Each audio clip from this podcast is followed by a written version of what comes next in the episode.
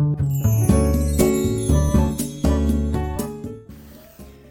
い、おはようございます。愛知県岡崎市のオーラムという一人サロンで美容師をしてます。カナダと申します、えー、このチャンネルでは一人サロンオーナー様やこれから一人サロンをするかもしれない美容師様のお役に立てそうな情報や、えー、大人の女性の美容のこと髪のことなどを毎朝7時に配信しています、えー、今日はですね一人サロンがあの、新規オープンする時にホットペッパービューティーを使うことが、えー、普通ではないですよというお話をしようと思います。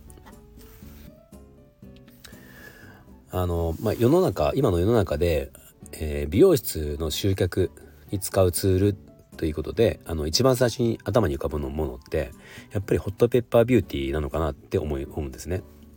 でこれあのお客様側から美容室を探すっていう意味でもじゃあ美容室を探すのは何何で探すってなった時にまあいろいろあるけど一番パッと思い浮かぶ多くの人が思い浮かぶものっていうのはホットペッパービューティーだと思うんです。やっぱりあのテレビの CM もありますし一番まあ認知度が高いのはま間違いないんですよね。まあ、なのであの美容室をじゃあオープンするってなった時に、まあ、まずはホット最初はホットペッパービューティーに載せようっていう思う考えるオーナーさんはやっぱかなり多いと思うし、まあ、その経営していく間もうそれありきで考えて、えー、経営をしていくっていうオーナーさんも少なくないのかなと思います。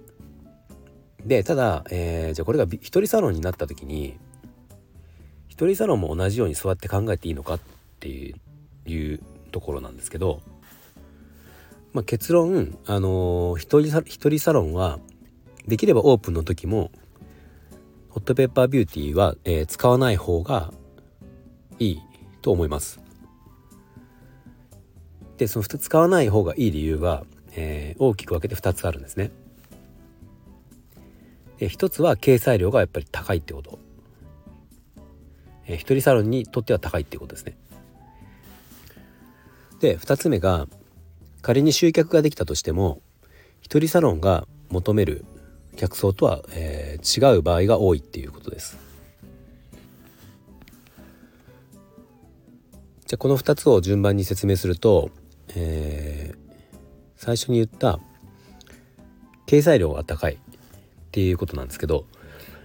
あのー、今現在のそのプランのちょっと、えー、料金では僕ちょっとわからないんで正確にはわからないんですけど、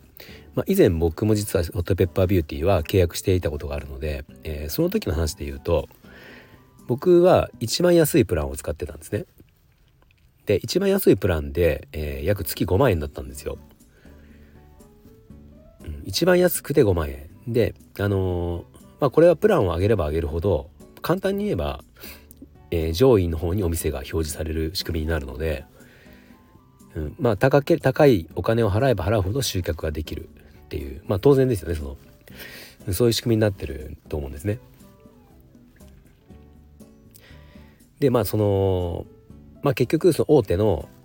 宣伝広告費がたくさん使える美容室の方が当然数集客にあの数を多くのお客様を集客できることになるしまあそこに仮にじゃあ対応対抗しようと思って、えー、どんどん経済費を上げていってしまっては一人サロンにとってはあの宣伝広告費は完全に多すぎ高すぎなので、まあ、それもできないわけじゃないですか。そうすると、まあ、その5万円で、まあ、5万円も高いんだけどそれで何とかしようとするっていうふうになると、まあ、掲載量が上げられないってことになったら、えー、集客をじゃあたくさん増やそうって思うと価格を下げるんですよ。割引率とか、あのー、まあ、お得感っていうことを出さなきゃいけないので、まあ、薄利多売ですよね。薄利多売っていうのはやっぱり一人サロンは一番したらダメなことなので、うん、まあそういう意味で結局掲載費っていうのが、あのー、まあ、割に合わないっていうことですね。そう5万円まあ、せいぜい出せで5万円なんだけどその5万円では話にならなかったりするから結局いろんな対,、えーと、対策を練るんだけど、まあ、それがやっぱ一人サロンには適してないっていうことです。で2つ目に挙げた、えー、集客が仮にできたとしても一人サロンが欲しい集客、えーえー、客層とは少し違う可能性があるっていう高いということですね。これはあのまあこれは良くも悪くもなんですけどホットペッパービューティーを見て見えるお客様っていうのは全員ではないけど、えー、まあ多くのお客様がホットペッパービューティーのお客様なんですよ簡単に言えば。だからまあもちろんその美容室を探してることには変わりはないんだけどあのホットペッパービューティーでまあ基本やっぱりクーポンがついてるわけなんですよね。クーポンがついててまあ CM とか見てると分かるけどじゃあ今今行きたい時に行ける美容室を探すみたいなことだったりとか、まあ、そんなこうキャッチコピーとかってあったりするじゃないですか。まあ、だからそのずっと通える、うんえー、ともう一生通える美容師さんを見つけるっていう例えばそういうねコンセプトとかではなくてどちらかというと、まあ、今行けるとかお得に行けるとかまあ利用する側からしたらすごく便利なんだけど一人サロンの集客っていう意味でいくとまあちょっと違うのかなっていう、実際そのまあ僕がその以前ホットペッパービューティーを使っててその時に集客というかまあある程度あの来てくれた方がいたいるんですけどあのまあ、やっぱりあれですね何度か見えててえっ、ー、と何度かは見えてるけどいつの間にか来なくなってるっていう方はまあ多いですね。あのでまあ今結局僕はホットペッパービューティーを使ってないしあの価格も当時とはちょっとだいぶ、えー、と変わってきてるのでもうなんかほぼその頃と比べたら総入れ替えみたいな感じでまあ中には来てくださってる方もいるけど、まあ、だいぶその、えー、と違うんですよねお客様が。っていうのはなんか僕も経験済みなのでまああの今思えば僕はその最初からそれをホットペッパービューティーとか使わずにあの違う方法で集客をでしてたらよかったのかなって今は思うけど、まあ、当時はその術がなかったの分かんなかったのでまあ僕もとりあえずそのホットペッパービューティーとかあと地元の、えー、クーポン雑誌とかっていうのに掲載してまあやってはいたんですけどまあなので余計にできれば使わない方がいいよっていうことを今日あのお伝えしたかったんですね。あであとあの一つ補足でお話をするとあのホットペッパービューティー契約すると、まあ、担当者さんとかがよく言うのがあのホットペッパービューティーの中のブログっていうのを、まあ、たくさんけあの更新をしてあ更新をした方がその集客ができますよみたいな話がよく出るんですよね。まあそれはあの間違いじゃないと思うんですけど、まあ、例えばですねホットペッパービューティーのその自分のページのブログをじゃあ仮に頑張って毎日毎日更新するだったらその労力をじゃ自分の自分のえーとサイトを作ってそこを更新した方が良くないですか？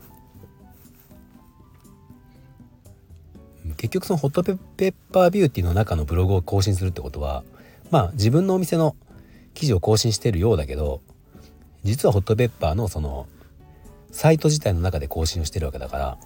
まあ、簡単に言ったらみんなでその掲載してるみんなでホットペッパービューティーのその順位を上げてるようなもんだと思うんですよね。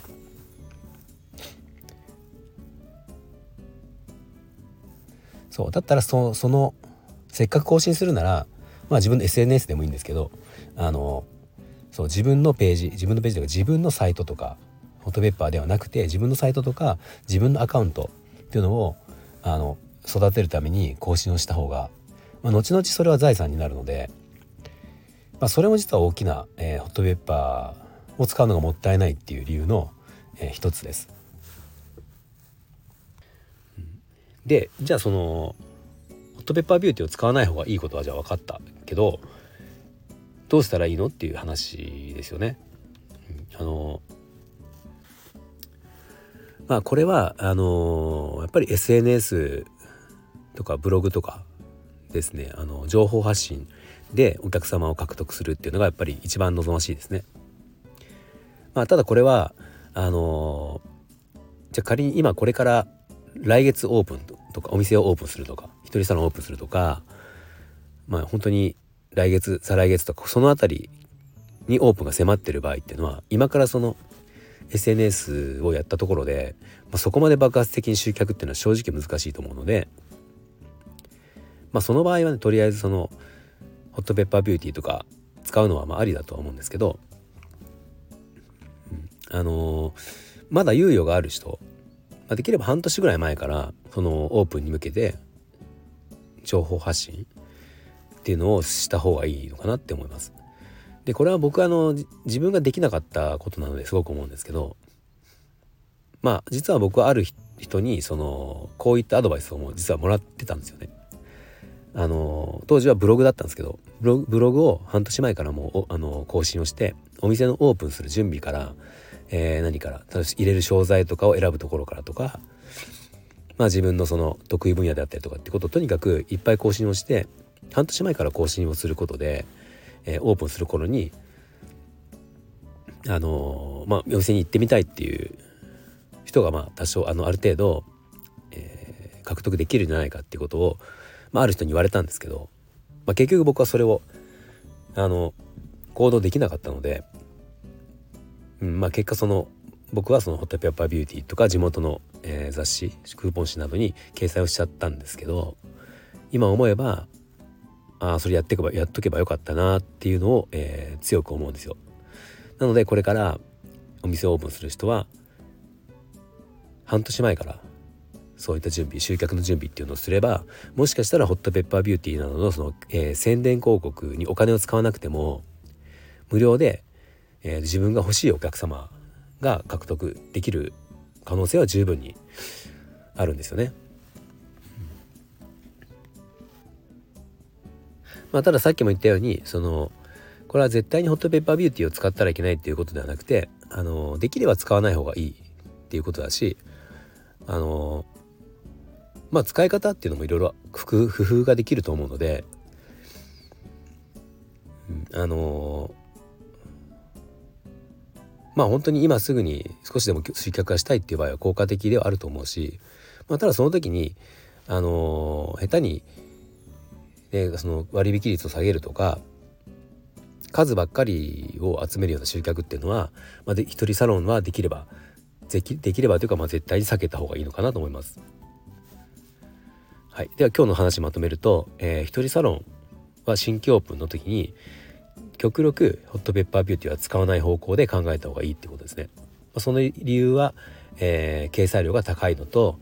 集客できてもえー、欲しい客層とは違う可能性が高いってことです。